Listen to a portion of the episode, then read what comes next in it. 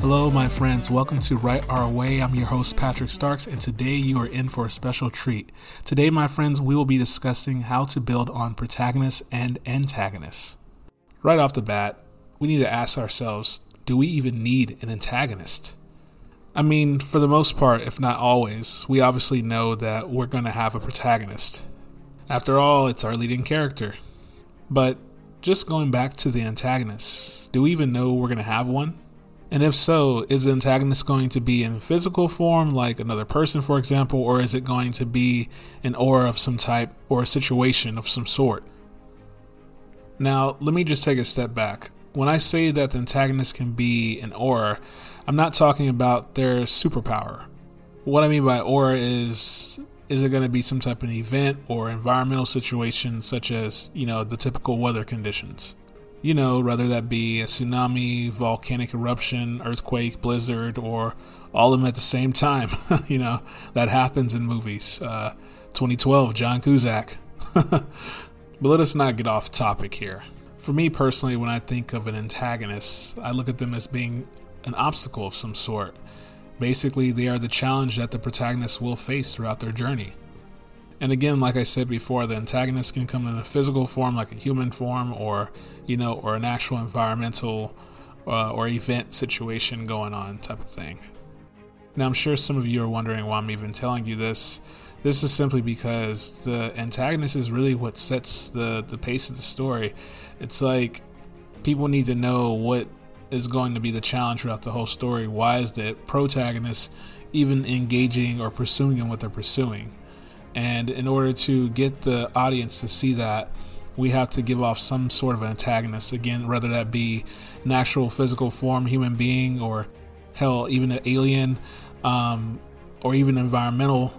Like I said before, it has to be something, some type of challenge that the protagonist is facing to you know, add a little drama in the stories. Because again, I've said this before, you want your stories to uh, portray somewhat of real life. I mean, we are writing fiction, so it's not going to be completely real, but it does need to represent somewhat of uh, people's real everyday lives. And as we know, everyday life has its dramas, and therefore there should be drama in the in the story. And the only way to bring that drama out is to have some type of conflict, challenge, or you know, antagonist again that, you know, sets the tone of that. Now let's dive deeper into the antagonist. Now, just because they're an antagonist doesn't mean they necessarily have to be bad, do they? Of course not. Well, at least not bad to the point where it can't be justified. As we all know, the stereotypical thing for an antagonist to want is to rule the world, as sadly what we're facing now today. But yes, this is what an antagonist usually will succumb to. But my friends, your antagonist doesn't necessarily have to be so cruel. They don't have to be like real life and be like the antagonists we have today, the narcissistic devils that they are. They can be, your antagonist can be so much better than that. Your antagonist can actually have a heart. Your antagonist can actually care about something. In fact, in some cases, we can see ourselves at times in these antagonists. I mean, we are humans, are we not? Again, of course we are, ladies and gentlemen, but please know that I'm not trying to give this any validation or any approval to or consent to being this bad type of person. I'm just what I'm saying is is that we are human beings and that we do have flaws and we do have insecurities and we do have doubts and blah blah blah blah and that is sometimes the ingredients or what I like to say the syrup on the pancakes that makes us the antagonists sometimes. And sometimes due to these challenges in our lives, we end up doing the things that we necessarily would not do um, when we at least have a clear head. So let's say, for example, that an antagonist is trying to get their child back, but they're being forced to do something they don't want to do. This could be anything from like basically leaving a bloody mess of thugs everywhere, and basically, um, instead of like beating people up, they're actually kind of pushed to this point to actually kill. Now, many of you would probably deem this person as not that bad. They're doing us a service by getting rid of these bad people that go around abducting kids, but you know, when it comes to law enforcement, they don't necessarily see it that way. You know, a death is a death, and you can't just go around taking lives like that. But you all wouldn't be wrong to say that this antagonist wouldn't be somewhat good for doing so. But what happens when the antagonist takes it too far? What happens when the antagonist doesn't just kill thugs, but starts to get to this point where they're so blinded by their rage and fury and desperation to go get their child that they start killing innocents? And so, this is the part where I'm going to kind of add a little bit about the anti hero because this has kind of been a new thing that's become pretty popular with storytelling nowadays. And the thing about it is, is when we think about the anti-hero, the anti-hero doesn't necessarily kill. I mean, when I think of anti-hero, I'm thinking like somebody like Batman. I mean, he's pretty cruel when it comes to like how he treats thugs and he beats them up pretty bad, but he never kills. And I think that's kind of the thing that separates the whole definition of an anti-hero uh, that's just my opinion. I don't know about you guys. I'd love to hear about everyone else's opinion on, you know, especially characters such as Venom. I just feel like when you start killing um, as an anti hero, you kind of get away from that a little bit. So I don't know your thoughts on that, but I just feel like, yeah, when you're going to do an anti hero, uh, definitely you're kind of cut off from the point of killing, but that's just me. And uh, I think just going back to the antagonist, that's what you really have to kind of define uh, is what you want your antagonist to be. Do you want your antagonist to be this um, kind of anti hero light, or do you want them to be full blown, just like, I don't care, I'm taking everybody out scenario? Like, basically like a Thanos. Like I it's all about what I want and what I think is right and if I got to take a whole bunch of people out, then so be it. Now, just building on the protagonist is rather simple. For this, we simply just need to take out all the elements that makes one cruel. My friends, we need to make a saint out of our protagonists, but let's not get this confused with perfection. As we all know, perfection has grown to be a big thing in the world today, and unfortunately, I regret to inform a lot of you that we as human beings aren't perfect, and as much as we like to toot our own horn and say that we are, we are very flawed in some sense. But we can take away a few of those flaws as we grow and learn more about ourselves over time. So it's clear that the protagonist will need to have some flaws on a certain scale for people to find some relation to them. And of course, once we have these flaws figured out, we need to go back to the drawing board and figure out what are the obstacles that are being laid out for our protagonist. What's the antagonist leaving that is prohibiting the protagonist on going or progressing throughout their journey? But, my friends, let's just get a little deeper into the meaning behind all of this.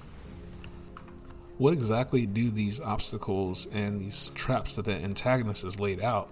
What do these things mean for our protagonist? And how do they overcome it? You know, most of your stories, it's going to be like a tug of war. You know, it's going to be this thing where the antagonist is laying out these obstacles that prohibit the protagonist from, you know, progressing throughout their journey. Yet the protagonists, as they knock down all these obstacles that the antagonist lays out, they're now prohibiting the antagonist from their end goal. So it's going to be like this tug of war. And with these stories, that's so amazing is that you're going to have these fillers in between. And I think it's very important that when we're writing these fillers and these setting up these scenes, that we don't make them too boring and that we're really uh, not dragging it on for too long and really getting straight to the point and making it short and sweet, but not too short and sweet to the point where our readers um, can understand the connection between the protagonist and the antagonist and how it all will unfold and how it will all end. So, my friends, in short definition, when building on the protagonist and the antagonist, it's apparent that we really have some type of reality connected to them that they feel as real as we can get them. Again, I know we're writing fiction, but still, we're going to have some um, realism to it so that our audience can connect to them. So, again, for the antagonists, let's just make sure let's all agree that, you know, you can't make them too cruel. I mean, unless you really want them to be just, it just really, really just outrageously cruel, then I get that. I mean, we do have stories where we have like really insane villains where they're just like they gotta go like we gotta figure out how to take this person out. There's no way that we can befriend this antagonist at all. I get that. Um, it's really just my personal preference of how i write my antagonists out. I like them to feel a little bit a little bit human you know? And because i think when you think of an antagonist they are they once were a child at some point and we have to get to the point where we're like okay if they were a child at some point they had an innocence about them. How did that innocence get stripped? And how do we unfold that in the story and show that yeah they're a bad person but they were somebody's child at some point. They were somebody's friend somebody's nephew uh, either or you know. But we got to make sure that we uh, show that connection because I think that's such a beautiful thing to write about an antagonist. And again, with the protagonist, we can't make them too much of a saint. We definitely need to show some flaws. Again, we're not perfect human beings. We are flawed people. We have our issues and you know things going on in our lives that kind of make us a little crazy a little bit probably not crazy but you get the point but uh, definitely make sure that your protagonist has something going on that's challenging them because although we have the antagonist and he's he or she's throwing obstacles or the environment or whatever you've chosen to be your antagonist is throwing obstacles they're already somewhat going to have challenges in their life that are going to kind of stack on top of what the antagonist is throwing at them which is going to add that really intense drama to your story. It's like i'm talking like it's like cooking a nice dish in a pan and you know you're adding your salt you're adding your your peppers, you're adding your lime, your lemons, and you know your cilantro. You're adding all, you know, you know what I mean. You're adding some flavor to it. So definitely uh, make sure that you're not missing out on the opportunity of that. Really give yourself uh, the uh, option to to add that because you'll have so much more fun building on those characters and yeah i hope that uh, what i'm talking about what i'm speaking about is really helping you guys out we're uh, episode 16. We're still going strong, and I really hope um, that these episodes are really helping you benefit you guys in your writing. And I thank you all so much for supporting me and supporting the podcast. And as always, just keep writing. Love you all, support you all, and as always, become a child again. Imagine, my friends. See you soon.